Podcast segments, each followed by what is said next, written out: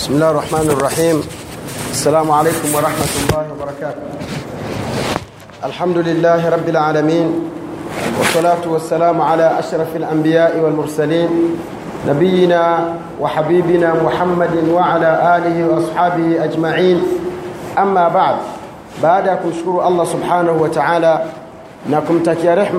Mtume wetu Muhammadin sallallahu alaihi wasallam ndugu zangu katika imani na kuhusieni pamoja na kuihusia nafsi yangu kumcha Allah subhanahu wa ta'ala. Tunamshukuru Allah subhanahu wa ta'ala ambaye katujalia kuweza kutekeleza ibada hii ya salatu dhuhur kwa jamaa. Tunamwomba Allah subhanahu wa ta'ala aikubali ibada yetu na azikubali swala zetu na somu zetu. Tukiwa tuko katika siku za mwisho za mwezi mtukufu wa Ramadhani nimepewa majukumu na Ustadhi Ali Nasr nilikuwa kule 19 akaniambia nije huku. Sasa katika vitu ambavyo nimeomba niwakumbushe waislamu ni kuhusiana na mambo mawili. Jambo la kwanza ndugu zangu ni kuhusiana na zakatul fitr na jambo la pili ni kuhusiana na adabu za siku ya Idi. Kwa hiyo tufanye subra ili tuweze kuzifahamu adabu za siku ya Idi lakini pia nikumbushe kuhusiana na swala la zakatul fitr kwa sababu ni swala maarufu. Lakini ibada hii ndugu zangu katika imani ni wajibu. Zakatul fitr ni wajibu.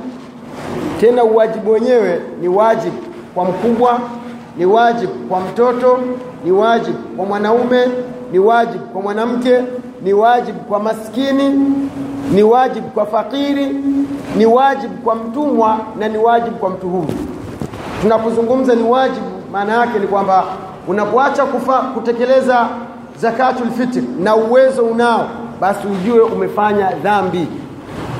Na unahesabiwa kwa Mwenyezi Mungu umefanya makosa na siku ya kiyama ukifa haujatubia utaadhibiwa. Mtume sallallahu alaihi wasallama amefaradhisha. Kufaradhisha maana yake amelazimisha watu watoe zakatul fitr. Ndugu zangu katika imani Hakuna kitu ambacho Uislamu umekiweka kuwa ni lazima alafu kikawa hakina faida. Zakatul fitr ina faida kubwa, malipo yake na manufaa yake ni makubwa. Ukiangalia hadithi ya Abdullah ibn Abbas radiyallahu ta'ala anhu, hadithi ambayo ameitoa Abu Daud, anasema farada an-nabiy sallallahu alayhi wasallam zakat al-fitr, Mtume sallallahu alayhi wasallam alilazimisha watu watoe zakatul fitr. Kisha anasema miongoni mwa faida zaka, za zakatul fitr tuhuratan lisaim, ikiwa ni tahara, ni usafisho ya mtu ambaye aliyekuwa amefunga mwezi wa Ramadhani. Kisha anasema uh, baada ya kuwa ni safisho, zakatul fitr ni kama vile sabuni ya kuja kumsafisha mtu aliyefunga.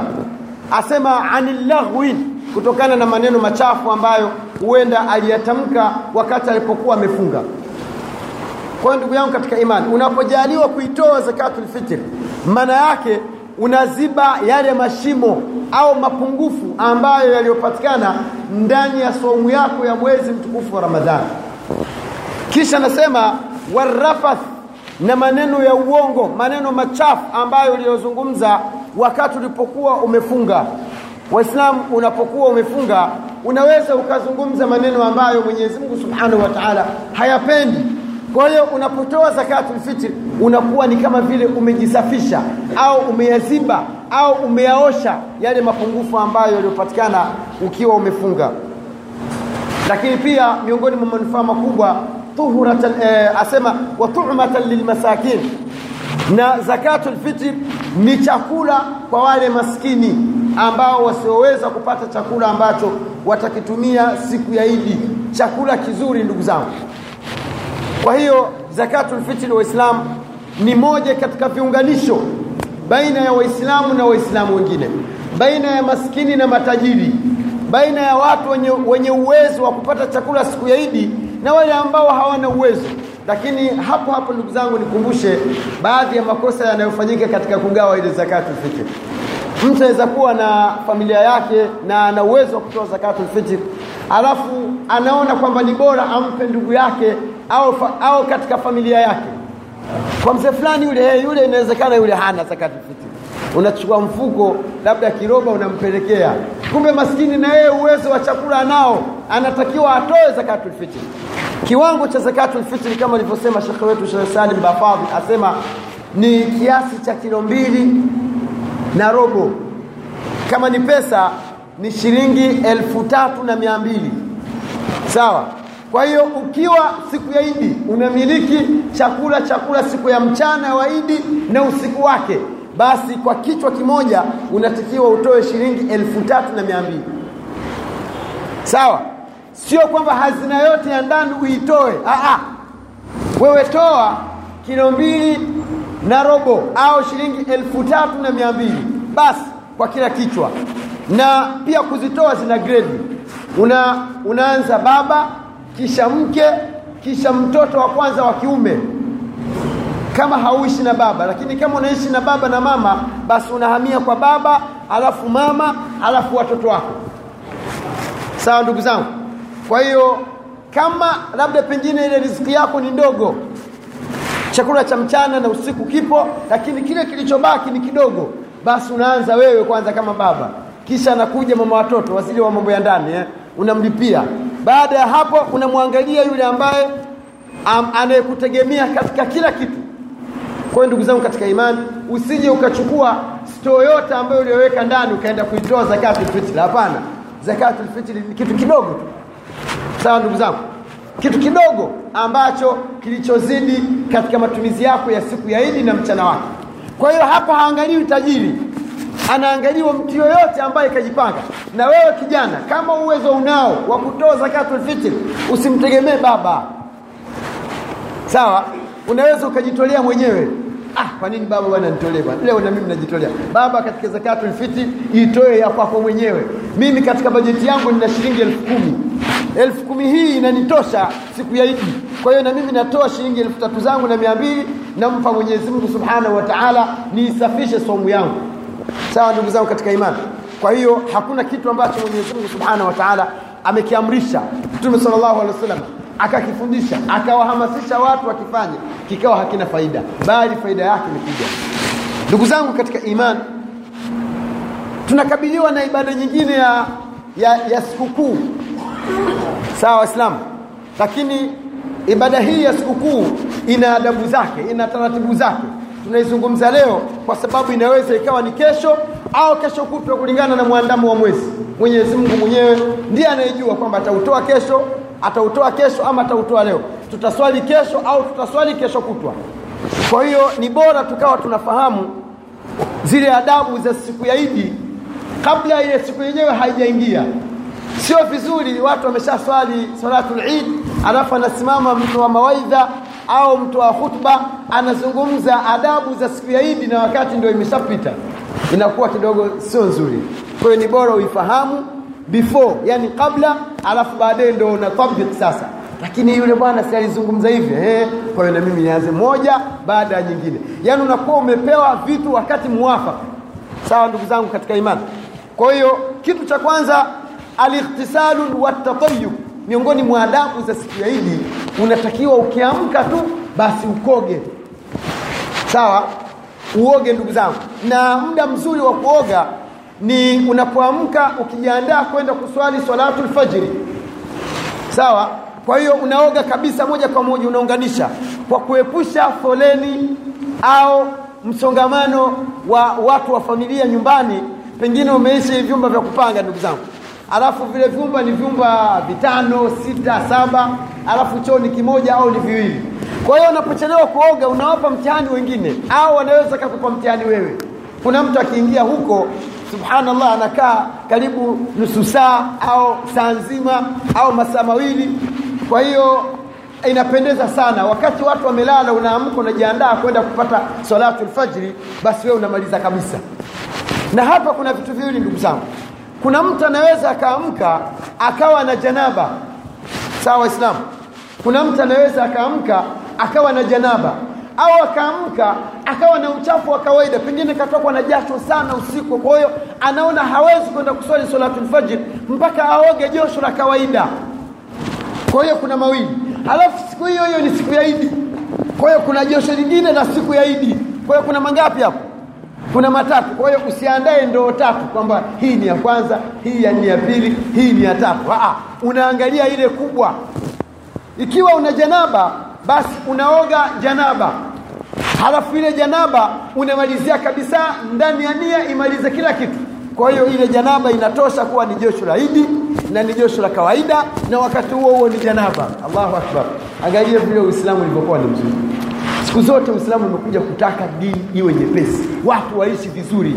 Yaani ufanye ibada zako ukiwa safi. Vile vile mwanamke ikiwa ikikutana siku ya idi na ni siku ambayo kapata tohara kutokana na hedhi. Kwa hiyo ana, anaoga ile kubwa josho kubwa ambalo ni hedhi au janaba. Kwa hiyo ile ile josho linakuwa linatosha na lile josho la idi kwa sababu josho la siku ya idi na josho la janaba janaba ina nguvu kuliko siku ya idi. Kwa hiyo hii yenye nguvu inabeba na hii nyingine ndugu zangu. Nadhani tumeelewana. Lakini pia nigusie katika swala hili la kuoga janaba. Kuna watu wanapata shida wanamaliza maji. Anaenda kuoga janaba anapeleka ndoo mbili. Ndoo ya maji ya moto na maji ya baridi na maji ya vuguvugu. Alafu akifika huko sasa anakaa yani ndoo inakaa tangamano alafu yeye anakaa sahare. Kwa hiyo anafanya safari ya kwenda kuchota alafu anakuja kuoga huku. Jamani uislamu sio mgumu. Sawa jamani? Maana ya kuoga taamimu ljasadi bilma ni kueneza kiwiliwili chako na maji ukalowanisha mwili mzima. Huko ndio maana ya kuoga. Swala la sabuni sijui wavu sijui cha kusugulia mwili sijui ni kwa yule ambaye anayetaka makubwa anataka atakate vizuri anataka hayo ni mengine lakini unapolowanisha mwili wako kwa nia ya kuoga janaba au ya kuoga josho la idi halina tatizo. Ile elimu inayozungumza sijui matone yakidondokea kwenye maji kwa hiyo yale maji yanakuwa yameshanajisika. Maneno hayo sio sahihi jamani. Kwa sababu dini itakuwa ni nzito. Wewe utaoga vipi alafu maji yasidondokee kwenye ndoo? Hmm? Taib, yule aliyeoga katika yale mambo yale ya mashallah kuna watu ndani ya mabafu yao kuna kama kuna kama bwawa hivi. Chaitwaje kile? Kiswimming pool eh? eh? si kuna swimming pool? Kuna kingine kidogo unaweza ukalala kabisa vizuri kabisa. Yule ataoga vipi? Ataanza kumwaga yale maji au ataoga pembeni? Ah mle una, unazama kabisa unaogelea. Una ndani kabisa unahakikisha mwili wote umejaa maji. Ume, umeenea maji. Ndio maana ya tamimu ljasadi bilma sasa kinachotofautisha kinachoto kwamba hii ni, hii ni janaba na hili ni josho la siku ya idi. Na hili kama ni kwa mama zetu na dada zetu hii ni hedhi ni nia yako ya kuoga. Kwa nini unaoga? Sawa jamani. Kuna mtu anaweza akapata lile josho akawa na na baridi kali na nini. Kwa hiyo ukienda unafungua ile shawa kwa wale wenye majosho Mwenyezi Mungu kawapa neema ya mvua. Kuna watu mpaka wakati wa kiangazi mvua zinanyesha ndani. Neema za Allah hizo. Sawa jamani eh ni kumshukuru Mwenyezi Mungu Subhanahu wa Ta'ala. Kuna mwingine mpaka aende mtoni. Sawa? Akaenda mtoni akikuta kuna watu wanaoga huko anasubiri mpaka wamalize ndio yeye aingie. Sawa? Na kuna wengine Mwenyezi Mungu awasamehe anaingia akienda sehemu ya kuoga huyu anavua nguo na huyu anavua nguo na huyu anavua nguo wote wanachanganyika kama vile vyura. Sio katika adabu za Kiislamu kuangaliana sehemu za siri. Sawa jamani? Kwa hiyo yule ambaye ana shawa ndani kwake anafungua ile shawa tu basi alafu anakaa kwenye shawa inamloanisha mwili mzima uhakikishe kwamba kila sehemu maji yamefika. Basi ukitoka hapo hamna cha sabuni hamna cha wavu vaa nguo zako nenda zako. Hiyo ndio maana ya kuoga. Kuoga maana yake taamimu ljasadi bilma ni kueneza mwili mzima maji. Lakini pia nikumbusha kitu kimoja. Mtu anapopata janaba akaenda kuoga haina maana yale maji yaliyomtoka ni najisi. Hapana waislamu maji ya uzazi yanapotoka yale maji ni tahir. Ushahidi ni kwamba Aisha radhiallahu ta'ala anha alikuwa akiona athari ya, ya, ya manii katika nguo ya mtume salllahu alaihi wasalama anaikuna kwa kidole chake. Sawa kanat tufrikuhu alikuwa anaikuna alafu anafanya kama hivi unatoka kama unga. Sawa jamani? Hii ni kwa wale wakubwa ambao tayari vitu hivi washaviona. Wale ndugu zangu vijana wenzangu tufanye subira inshallah vikija tutaona. Sawa jamani? Kwa hiyo kuonyesha kwamba kama ingekuwa ni najisi basi angeifua au akaiosha na maji kabisa ikatota. Lakini kama alikuwa ni makavu alikuwa kwa hiyo swala la kuoga janaba ni masalatu taabudia wenyewe wanaita. Ni swala la taa ya Mwenyezi Mungu kwamba Mungu ndio kasema na Mtume sallallahu alaihi ndio kafundisha. Utaki utafute sababu. Sijui umepata uchafu hamna uchafu ukitoka na yale maji sio uchafu. Sawa jamani? Pengine kabla huja huja hujastarehe na mke wako umeoga ukajipamba ukajitia manukato uka, ukaweka kila kilichokuwa kizuri. Na ndio iliyokuwa sifa ya abdillahi bni Umar radiallahu ta'ala anhu. Ni mfano katika masahaba. Asema mimi napenda mke wangu akijipara akijilemba nikamwona nikafurahi. Lakini pia na mimi napenda nijirembe ili mke wangu akiniona na mimi nifurahie. Kwa hiyo katika sehemu nzuri za kujipamba ni pale ambapo nataka kupumzika na kulala na mke wako usilale na majasho. Kuna wengine wana mtihani wa kuvuta sigara waliyadhu billah. Wallahi mnawadhulumu wake zenu. Mke anajifunika shuka mtu ananuka anatoka harufu. Mwanamke atafanya nini maskini ya Mungu? Anavumilia hivyo hivyo. Jamani mambo hayo mambo gani kuna watu wana mtihani wa kuvuta sigara. Kuna watu wana mtihani wa kula mirungi. Kuna watu wana mitihani yani wakati wa kulana ni kero kwamba yule afika kipindi yule mwanaume akisafiri yule mwanamke anasema alhamdulillah anaondoka na bora atachelewa chelewa simu tuna wadhulumu wake zetu takiwa mwanaume unapo, unapotaka kulala na mkeo ujiandae uoge baada ya kukoga eh, marosheni yale makubwa makubwa mapafyumu yale makubwa ujipulize. Baada ya hapo ndio upumzike. Kama vile unavyopenda kwamba na yeye asilale ana vumba la uono. We unapenda mke wako alale na vumba la uono mara mikaa kwenye miguu miguu imechafuka mieusi. Wapenda hivyo? Sasa kwa nini wewe usimpendelee kheri kwa ndugu zangu katika imani miongoni mwa adabu za siku ya sikukuu siku ya Idi basi ni kuoga watatayub na kujipamba. Swala la kuoga na kujipamba limeficha mambo mengi sana. Ndugu zangu katika imani miongoni mwa kujipamba uangalie makucha yako. Kuna watu wana tabia za kufuga, za kufuga makucha. Mwanaume kabisa au da, au dada zetu wakuta na makucha marefu kama wale ndege wanaoshika vifaranga vya kuku muislamu. Taib kuna kitu kimoja ambacho ni cha ajabu. Akifuga kucha mtu binadamu na hali mbili. Kuna wakati wa kula na kuna wakati wa kwenda kukidhi haja yake. Huyu mtu atafanya nini? Eh pagumu eh? Hao waislamu wasemaje? Hapo ni pagumu.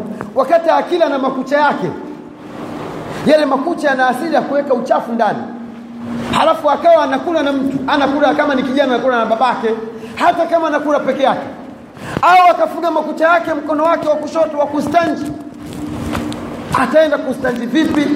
Yani kiukweli ndugu zangu ni uchafu. Kwa hiyo katika masala ya tatayum muislamu unatakiwa ukate upunguze kucha zako baada ya kupunguza zile kucha kama una nywele timtimu ndugu zangu uende saluni. Kuna watu mashallah wana saluni zao nyumbani wana mashine humkate hamna neno mwite mama watoto na ni vizuri mke wako ndo akakunyoa ndani. Unanyoa saizi moja sio mapaki au viduku. Kuna wengine wananyoa kama sijui tuseme nini. Sawa? Huku kote ananyoa kabakiza kama kama kile kinini cha kuku chaitwaje kile cha kuku? Chekundu. Eh? kokoriko. Imani sio katika maadili ya Kiislamu. Kwa hiyo katika masala ya atatayub ni kwenda kama una manywele ambayo sio masafi kwa sababu miongoni mwa neema za Mwenyezi Mungu kuna watu Mungu kawapa nywele. Sawa? Kuna watu wana nywele na Mtume sallallahu alaihi wasallam katika hadithi anasema atakayeruzukiwa nywele na zikirimu huzikirimu zinunulie kama ni shampuu zioshe vizuri ziwekee mafuta ya nywele zing'ae ziwe nzuri. Sio unakuwa na nywele za rasta ile rasta yenyewe kwanza ukiiosha na maji kwenye bomba yale maji yataisha. Zimejikunja mpaka zimeganda haijulikani ni kamba wala haijulikani ni nywele ndugu zangu katika imani lala sio hivyo. Unatakiwa katika masala ya atatayub siku ya Idi uende saluni wa kunyoe saizi moja. Kama utanyoa upara usiseme upara kunyoa upara ni suna ah ah. Sawa jamani? Si kusema nanyoa upara bana kunyoa upara ni suna ah kunyoa upara sio sunna. Isipokuwa kunyoa upara ni ibada katika hali moja tu. Pindi mtu anapotoka hapa akaenda maka kwenda kufanya umra au akaenda maka kwenda kufanya hija kwa hiyo anaponyoa kipara kabisa cheupe. Sawa anapata thawabu nyingi. Anapopunguza anapata thawabu lakini halingani na yule ambaye amenyoa upara. Sawa waislamu. Na hii pia hakuna hikma. Kwamba hikma ya kusema unyoe para sijui kuna hakuna hikma. Ni masala tu taabudia kwamba mtume alifanya. Kwa hiyo na sisi tunafanya kama alivyofanya mtume sallallahu alaihi wasallam. Jamani tumeelewana hapo? Sijui kusema nanyoa upara ni sunna nyoa upara kwamba unafanya usafi utapata thawabu za kufanya usafi sawa waislamu. Pia miongoni mwa atatayub katika siku ya Idi kuna watu makwapa yao wamefuga vifaranga vya kuku. Sawa? Yaani mtu ame, amefuga nywele za kwenye makwapa. Laiti kama ingekuwa ile kanzu yake au shati yake ni laini laini kama yachomoza ya mtu. Pia si katika maadili ndugu zangu. Wanatakiwa wayanyofoe. Kama ni magumu na nini unaweza ukapitisha mashine au kiwembe. Tengeneza mazingira uwe safi uwe msafi siku ya Idi. Pia katika masala tutatayub unakwenda sehemu ile asili shahru lana sawa zile nywele za sehemu ya asili ndugu zangu kuzinyoe au zipunguze. Ni pia ni katika usafi. Kisha uende kwenye makucha yako ya miguu. Sio wasimama waswali na mtu.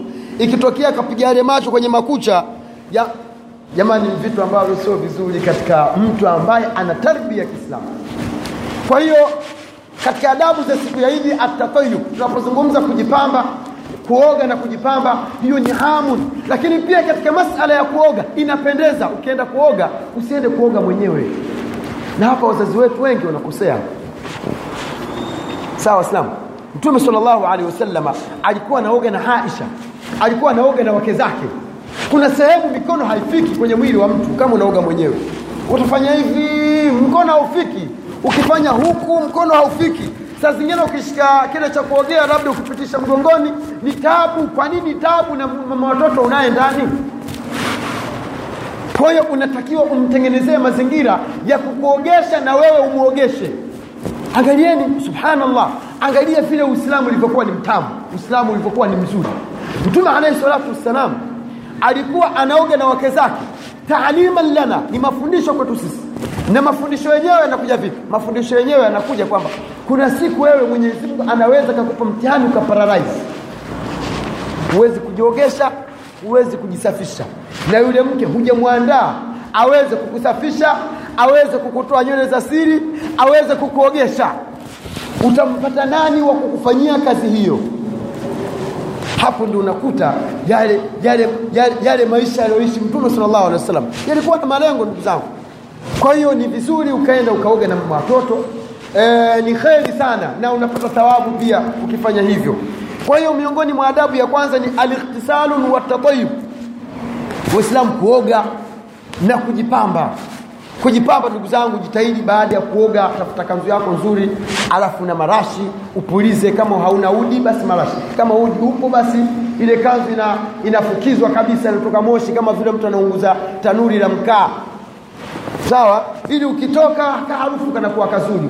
Mtu akikaa karibu, ya, karibu yako anatamani usiondoke. Na hiyo ndio ni sunna ya mtume sallallahu alaihi wasallam. Mtume nusu ya mali zake alikuwa anaitoa kwa, kwa kununua marashi kuna mtu anaona uvivu wa kununua kijichupa cha mafuta mazuri. Anaona sasa mafuta mazuri nini ah wewe nunua. Unapojipaka mafuta mazuri ukakaa katika watu kundi la watu basi watu wanafurahia hawataki uondoke. Kwa hiyo katika atatayub katika adabu za siku ya Idi ni watu kujipamba. Jambo lingine ndugu zangu kwa kuwa sisi tunaelekea Idi ya mfungo mosi au Idul Fitr basi ni sunna na ni katika adabu ili asubuhi ukishaamka. Sawa? Ukishaamka. Imma umeenda kuswali salatu lfajiri au kabla ujaswali salatu fajr au wakati unajiandaa kwenda ku, kwenda kwenda kutekeleza ibada basi upate chochote cha kufungua kinywa. Ule. Tunapozungumza ule sio kwamba lile pilau ndio liliwe asubuhi utashindwa kuswali. Sawa? Utakiwa angalau utende. Sawa? Kwa wale wapenzi wa kahawa eh kuna mwingine kama kuna wazee wetu wengine kama kunywa kahawa na kama naumwa eh. Basi mimi naangalia hata kimoja hamna tatizo zote ni tahir ni, ni kheri za Allah subhanahu neema za Mwenyezi Mungu subhanahu wa ta'ala. Sawa jamani? Basi kama umekosa tende umekosa basi hata maji almuhimu kwamba ufungue alafu ndio uende sasa kwenda kutekeleza ibada ya salatul Eid. Ndugu zangu katika imani anasema ibn al-musayyib kana almuslimuna yakuluna yawm al-fitr qabla as-salah watu masalaf waliotangulia maswahaba na watu wema walikuwa wanafungua kinywa katika siku ya Idul al-Fitr kabla hawajaenda kuswali. Na ama ikiwa ni Idul ni Eid al-Hajj au Idul al-Adha sawa au Idul Nahr basi unatakiwa usi usile asubuhi. Uende kwanza ukaswali salatul Eid baada ya kumaliza ndio unakuja kujipiga masupu yako sasa. Lakini idi hii ambayo inatukabili sasa hivi. Basi kama ni kuandaa kama ni supu yako kama ni maini kama ni marosti kama ni maandazi kama ni nini basi ile ni asubuhi kwanza. Unashusha kidogo alafu unakwenda kutekeleza ibada ya Allah subhanahu wataala ni moja katika usiende na njaa kama umefunga. Fungua alafu ndio ukatekeleza ibada. Ndugu zangu katika imani miongoni mwa adabu za siku ya Idi haturuhusiwi unapofika katika viwanja vya swala uanze kuswali kablia au baadia. Sawa waislamu? Kuna mtu unamwona kabisa mashallah hiyo kanzu ukiiona kwanza wakimbia mwenyewe. Una jamaa si mchezo mwanachuoni wa nguvu. Maskini Mungu pengine hajui. Akifika kwenye viwanja vya tangamano sawa jamani? Ana sogea sogea. Anaomba sogea sogea. Alafu anapiga Allahu kimuuliza waswali swala gani ndugu yangu kwa hiyo salatul Eid waislamu haina kablia wala haina baadia. Wewe ni takbira zako tu. Sawa? Unapiga takbira mpaka koo inakauka. Piga takbira wewe piga takbira tu, lakini salatul Eid haina kablia haina baadia. Wewe ukifika unatekeleza yale majukumu ya siku ya Idi ambayo jukumu la kwanza kabisa ni kubwa ni kum, kum, kum, kumtukuza Mwenyezi Mungu Subhanahu wa Ta'ala na kutoa takbira ya Eid sawa waislamu haya tukimalizia malizia miongoni mwa adabu za siku ya idi ni al-iktharu min at-takbir. Sawa tumesema hii iliyopita ni ukifika pale wanaposwalia katika viwanja. Usiswali kablia na baadia. Wewe ukifika angalie sehemu ambayo ni ya wazi ukae. Sio uone sehemu iko kule mbali kabisa. Unaanza sasa kuwachafua watu na, na, na viatu vyako na miguu yako unawapitia kwenye mabega. Jamani vitu hivyo havipendezi katika ibada. Sawa. Haki ya mwislamu nafasi yake ya mwislamu ya kukaa anatakiwa pale ambapo safu ulipoishia penye nafasi ndo ukae hapo. Usiseme mimi nimevaa kanzu nzuri sijui nimevaa alharamaini nimevaa sijui adarweshi sijui kanzu nyingine zinaitwa alharashi sijui nini. Kwa hiyo inakaa kwenye lile jamvi kule. Na wewe umechelewa njoo mapema. Ukifika mapema unachagua pa kukaa. Lakini ukichelewa unakaa huko nyuma. Sawa ndugu zangu katika imani. Kwa hiyo miongoni mwa sunna au adabu kubwa kabisa ndugu zangu ni al-iktharu min at-takbir. Ni watu kuzidisha kum, kum, kumtukuza Mwenyezi Mungu Subhanahu wa Ta'ala siku ya Eid na haya Mwenyezi Mungu Subhanahu wa Ta'ala wakati alipokuwa anazungumza masala ya mwezi mtukufu wa Ramadhani na kufunga na ni siku ni ndogo na ni siku ni chache mwisho kabisa anazungumza kusema walitukmilu al-idda walitukabbiru Allah ala ma hadakum wa la'allakum tashkurun. Allahu akbar.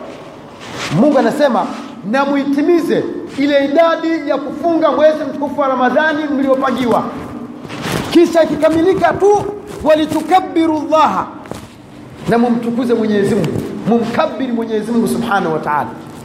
Takbira zaidi zaidi ya hii idi inayokuja Idul Fitri zinaanza mwezi ukionekana tu. Mwezi ukionekana tu. Au ukatangazwa mwezi umeonekana. Basi hapo zinaanza takbira.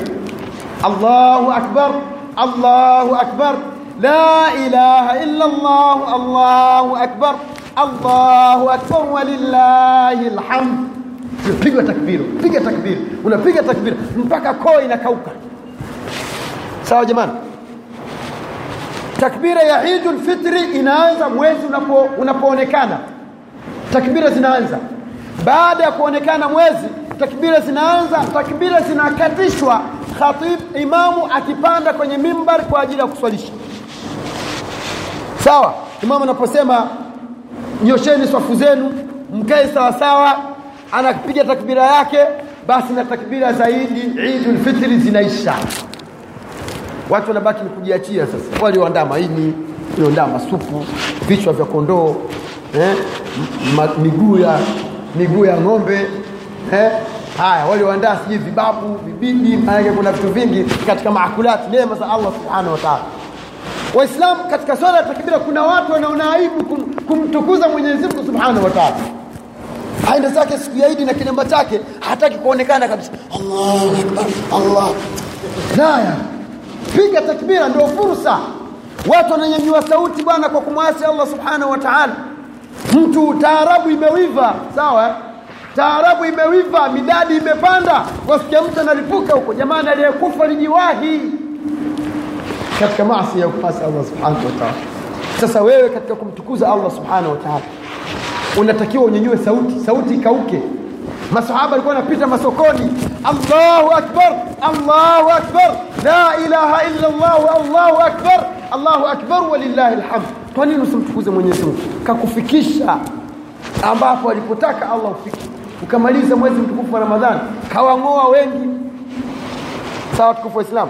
Kwao tunatakiwa tumkabili mwenyezi mungu. Tumtukuze mwenyezi mungu subhanahu wa taala siku ya idi pia miongoni mwa adabu za siku ya idi ndugu zangu katika imani kubadilisha njia. Unapopita njia hii basi ukirudi pita njia ya huku. Kuna hadithi ya Abu Huraira kwamba Mtume sallallahu alaihi wasalama alikuwa anabadilisha njia, japokuwa hadithi yenyewe ina mushkil kidogo, lakini jumhur, wanachuoni wengi wamezungumza kwamba ni sunna. Sasa kazi kwako, ukisema ah, hamna njia nyingine, haya hamna neno, lakini kama uwezekano huko, pita huku na upite na huku. Lakini mwisho kabisa nikimalizia, ni masala ya tahnia, kupongezana, kupiana ongera ya siku ya Idi. Sawa jamani? Watu wengi watoto wetu tumewafundisha tabia mbaya ya kuombaomba siku ya Idi. Sawa, mtu ambia Idi Mubarak, Idi Mubarak anataka pesa, mpe mia mbili, mpe mia tano, sawa. Lakini mapongezi, kupongezana kulikokuwa kuliko swihi katika hadithi ni kwamba utakiwa mwambie ndugu yako taqabbala Allahu minna wa minka, sawa. Na yeye anasema taqabbala Allahu minna wa minka, sawa? Taqabbala Allahu, Mwenyezi Mungu Subhanahu wa Ta'ala anipokelee mimi na wewe, na wewe unamwambia na mimi anipokelee mimi na wewe, sawa. Sala ya kuombeana dua haina tatizo, kullu amin wa antum bikhair, taqabbala Allahu minna wa minkum. Kila mwaka ni Mwenyezi Mungu atufikishe tukiwa katika kheri, katika salama, katika amani. Tuna ndugu zetu Palestina, ni mtihani mtupu ndugu zangu. Gaza inawaka moto hatujui ndugu zetu wamefunga vipi, wallahu musta'an. Kwa hiyo unapokuwa Mwenyezi Mungu kwa kufikisha, basi tujitahidi ndugu zangu katika imani kuzitekeleza hizi adabu. Ni ibada tu, hakuna kitu tutakachokifanya usilipwe thawabu na Allah subhanahu wa ta'ala. Nimerefusha sana kwa sababu time ndio hizi, tukimbizana na muda. Zamani tulikuwa tunaona mwezi wa Ramadhani mbali, lakini leo hizi tukimbizana kwamba haya kama hayakusemwa leo, pengine tusipate tena sehemu ya kuyasema na mimi tulikuwa wote hapa kwa takriban mwezi mzima japokuwa kwa hiyo pia tuombeane kheri msitusahau na mashekhe wote waliosimama hapa kina Sheikh Ramadhan kina Sheikh Ali Nasr kina Sheikh Ahfani wakina mashekhe wengi ndugu zangu. Kila ambaye kasimama mbele yako akakupa hadithi ya mtume sallallahu alaihi wasallam usimsahau ndani ya nafsi yako wewe kumwombea dua. Kwamba jazahu llahu khairan kanikumbusha au kanielimisha au kanifahamisha kitu ambacho nilikuwa nimeghafilika. Usisahau shekhi, ni amana hiyo ndugu zangu, na ufahamu ya kwamba kila aliyesimama hapa masulia yake na majukumu yake ya kufikisha Mwenyezi Mungu Subhanahu wa Ta'ala kamuondolea, ba imebaki kazi ni kwako wewe, ufuate au usifuate, ni wewe sasa. Lakini yeye tena hana majukumu ya kuulizwa kwa Mwenyezi Mungu Subhanahu wa Ta'ala. Tumwombe Allah Subhanahu wa Ta'ala atujalie nyoyo za kufuata haya ambayo tuliyozungumza. Tumwombe Mwenyezi Mungu Subhanahu wa Ta'ala atulinde katika shamla shamla za sikukuu. Tumwombe Mwenyezi Mungu ailinde familia, azilinde familia zetu pia na sheitani, kwa sababu sheitani atakuja na spidi kali sana kutaka kuzibaziba pale ambapo alipopoteza. Kwa hiyo tumwombe Mwenyezi Mungu atukinge na sheitani.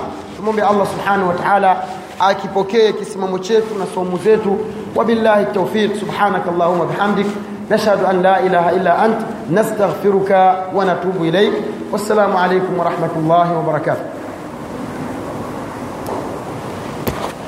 Ngoja. Nisahau kuambia mihadhara yote ambayo iliyotolewa iko katika tovuti yetu jamani ya Islam House. Ukiingia inshallah utapata space ya kudownload au kusikiliza kwa sauti yote takriban ambayo niliyoitoa mimi na baadhi ya mashehe tukajaliwa kuirekodi.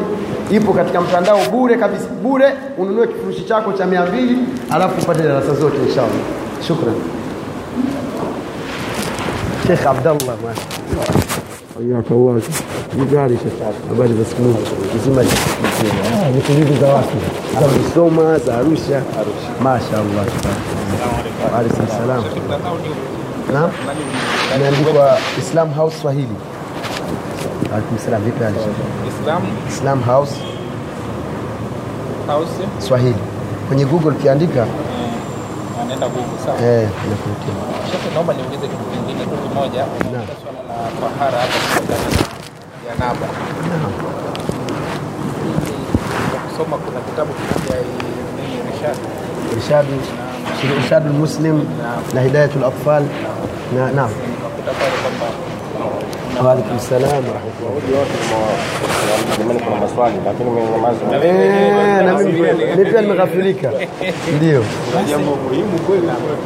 basi ikawa katika kutawadha sasa, kwa sababu hata Sheikh mmoja kusema kuna tawadha Eh. ndio unachukua udhu kwanza Ndio, ndio ndio, Sasa mimi nina janaba afu nachukua udhu udhu au tena ikawa kidogo na nani kwangu, lakini nikaja kalikuta kwenye vitabu Ndio, ndio, ndio. Kiufupi katika kuoga kuoga kumegawanyika sehemu mbili. Kuna ghuslun kamil, kuna ghuslu naqis. Na thawabu katika ile zinatofautiana. Ghuslun kamil ni ile aliyoitumia Mtume sallallahu alaihi wasallam. Mtume alikuwa akienda bafuni, anaosha mbele, anaosha nyuma, alafu anatawadha udhu kwa mtu anayetaka kuswali, udhu wa kawaida, alafu anaacha miguu, kisha anaoga. Akimaliza kuoga, anajitahidi asijiguse mbele au nyuma, sehemu ambazo zinazotengua udhu. Akimaliza anaosha miguu yake, ule udhu wake anaweza kuutumia katika swala, anaweza kuutumia katika kila sehemu. Hiyo ni ghuslun kamil. Sawa iliyokamilika. Alafu kuna ghuslu naqis. Ghuslu naqis ni taamimu ljasadi bilma kwamba ni wewe kwenda bafuni ukaeneza mwili mzima maji. Kiwiliwili chote ukaoga. Hata kama una janaba. Hata kama una janaba. Basi ile janaba yao imeondoka. Ukioga kwa nia ya kuondoa janaba. Hivyo ndivyo ilivyo. Eh, sawa shekhe. naam Katika hilo hilo Naam. vile labda sikuelewa vizuri kwamba unapokuwa umetokwa na maji naam kusema watu wa hadithi ile ya mtume nani ya Aisha naam alikuwa na Eh, Sasa mfano mimi nitakwenda kuswali maliza yangu. baadaye nyumbani, mama anakuja kunionyesha kwamba unaona hii itakuwa ikigundua kwamba hii itakuwa imetoka kabla au baada ya swali, inakuwaje kwamba swali sawa? Kiukweli hiyo ni katika ni, shaka, inategemeana na yule mama, pengine pengine ile nguo uliivaa juzi kwenye shughuli au kabla au kabla, lakini kama utakuwa na yakini kwamba hii imetoka kabla sijaenda kuswali, kwa hiyo nimeenda kuswali na janaba, basi unatakiwa uoge, alafu ile swali lirudie. Kama utakuwa na yakini kwamba hii bila shaka imetoka kabla sijakwenda kuswali. Sasa unapokuwa unapotubia ile Eh, pa- pale ilipodondokea yalipodondokea manii. pale sio najisi, na unaweza ukaswali na ikiwa vile vile. Lakini yale manii yenyewe yale manii ndio tunazungumza kwamba manii asili yake sio najisi, isipokuwa ehe, Aisha alikuwa anayasuku kwamba ile isionyeshe kwa watu kwamba ah, tume nguo ya, ya mtume na manii pale. Kwa hiyo kwa hiyo katika majukumu ya, ya, ya, ya, ya, ya mke lazima kulinde kila chenye aibu aibu nini anakiona na kwamba. Kwa hiyo Aisha yeye alikuwa anayakuna kwa kidole. Sawa, kuonyesha kwamba ukikuna kwa kidole bado athari itabaki kwenye nguo, sio kwamba eti yameisha. Na Mtume sasama ile nguo anaswali nayo. Sasa inakuwa ni kwamba kama nimegundua mimi labda imenitoka katika katika ile swali, alafu sasa inakuja pale, inakuwaje kwamba wakati na, na itakidi kwamba yale ma- ma- manii sio sio najisi. Manii sio najisi, na hata sehemu ile ambayo yalipodondokea pale pia sio najisi, isipokuwa manii yanapotoka unawajibika kuoga. Basi. unachowajibika ni kuoga. Lakini akiwa ni mabichi huwezi kutembea na nguo tayari usha na duara pale na nini. Ah, sio nzuri. Kwa hiyo unaenda tu kwa ajili ya kuondoa ile aibu lakini sio kwamba unaondoa najisi kama ya mkojo. Sawa sawa hivyo ndivyo lilivyo kuoga janaba alafu ukaloka swali bila tofauti. Ah, ah. inategemeana na kabla hujaoga janaba umefanya nini. Ikiwa umeanza kutawadha sawa, na kuanza kutawadha kuzuri, kwanza unaanza na unaosha mbele, umeosha mzesha kwa sabuni sawa, eh? unaosha nyuma, labda mawakinu najasa, kwamba unahisia pengine huenda kunaweza kuwa kuna mabaki ya najisi, kwa sababu mania yanapotoka kuna yale madhia yanatoka, yale ni najisi, yana hukumu ya mkojo zile shao zinazotoka mwanzo zikidondokea nguo unaosha zina hukumu ya mkojo. Kwa hiyo unasafisha mbele, unasafisha nyuma. Ukimaliza unachukua udhu wa mtu anayetaka kuswali, sawa shekhe. Ukimaliza unaoga kwa sharti, wakati ukifanya hivi nini, usijiguse sehemu yako ya siri, ukawa umeutengua ule udhu. Kwa hiyo sasa ushaosha, huna haja tena ya kupagusa kama ni sabuni tukipaka kwingine tu, kwa sababu kule umepanzia. Ndio hikima Mtume alisema kufanya hivi. Kwa hiyo ukimaliza, unaosha miguu yako, ukishamaliza unaenda zako msikitini vizuri. Safi, kwa sababu una ule udhu ambao ule- uliotawadha kabla na una uhakika kwamba haujatenguka. Lakini kama umeoga josho ndogo, sawa, wenyewe wanasema ni josho lenye kutoshelezea, kwamba mtu anaenda baharini ufukweni akajidumbukiza kwenye maji twaa, kwa ajili ya kuondoa janaba, akitoka na kifungo chake anaenda, basi inatosha kwamba mwili ume, umeenea maji ka, ka, kajienezea maji sawa shekhe. Kwa hiyo kama umetawadha kama vile ukaanza kutawadha ndio ukaoga, basi kutoka kule bafuni enda zako msikitini. Lakini ukioga hii ya pili, ah, lazima utawadhe tena, kwa sababu huku tawadha wakati unaanza ku, kuoga. Naam, hivi naam. Ina ina maana kwamba ile baharini ile kama ah, hata kama kuitumbukiza tu kwamba hujatawadha inaruhusu. Eh, ina- janaba imeondoka. Bora kwamba kwa nini unaoga? Sawa. Kwa nini unaoga? Mimi naenda ah, sasa nimejiotea usiku au nimepata neema na mama watoto sasa. Kwa hiyo pengine maji pale shida na nini yamtosha mtu mmoja, na wewe uko baharini pale pengine chumvini au kisosora, karibu tu mwenyewe waenda kwa wajizamisha humo ndani, basi watoto shamaliza. Umeona shehe? Eh, Mimi nilikuwa na naongezea tu labda ni rai kama ukumbusho. naam. Eh, katika hizi adabu kuna jambo muhimu sana kwa fikira zangu sana. Ziko nyingi mlekee Eh, kwangu swala la baada ya hutuba, yaani baada ya swala watu wengi sana wanakimbia hutuba. Zile mbili. Kwa kawaida uh, hutuba si wajibu kusikiliza, Sio wajibu. sio wajibu kusikiliza, na utakiwi kuwazuia watu wakaenda baada ya hutuba. Lakini Mtume sallallahu alaihi wasallam kwa ukubwa na umuhimu wa ile hutuba alikuwa anawatoa mpaka wanawake wanatoka nyumbani wanaenda kuongeza wingi wa watu mpaka wenye hedhi waende katika viwanja wasiswali tu, lakini wajumuike na wenzao wasikilize hutuba. Eh, kwa sababu kutazungumzwa vitu ambavyo ni latest, vitu muhimu. Eh, sasa wewe ukiondoka ni kama vile yani kile kitu na, na, na Muislamu siku zote tunapopia upate mpya kwamba kuna nini kinajili nini kuna nini vitu kama hivyo. Kwa hiyo huna tatizo, lakini unaona umekosa vitu vingi, umekosa hutuba ambayo ina ilmu mtu mpaka kutunga hutuba ya siku ya Idi si mchezo. Shekhi yake umma ni mwingi utakaokuja, alafu usimame kwenye mimba uzungumze utumbo kwa maana umejiandaa sasa. Ukijiandaa alafu wale ulioandalia wanaondoka. Eh bwana, samanini, lakini jamani, nimezungumza kijana kijana kile bwana. Haya, asante. Vipi hali Sheikh Abdallah? Bali za siku shehe? Ah. Hebu niambie Abdul Nur. Eh? Ni Shia Abdunuru. Inna lillahi wa inna ilaihi rajiun. Wallahi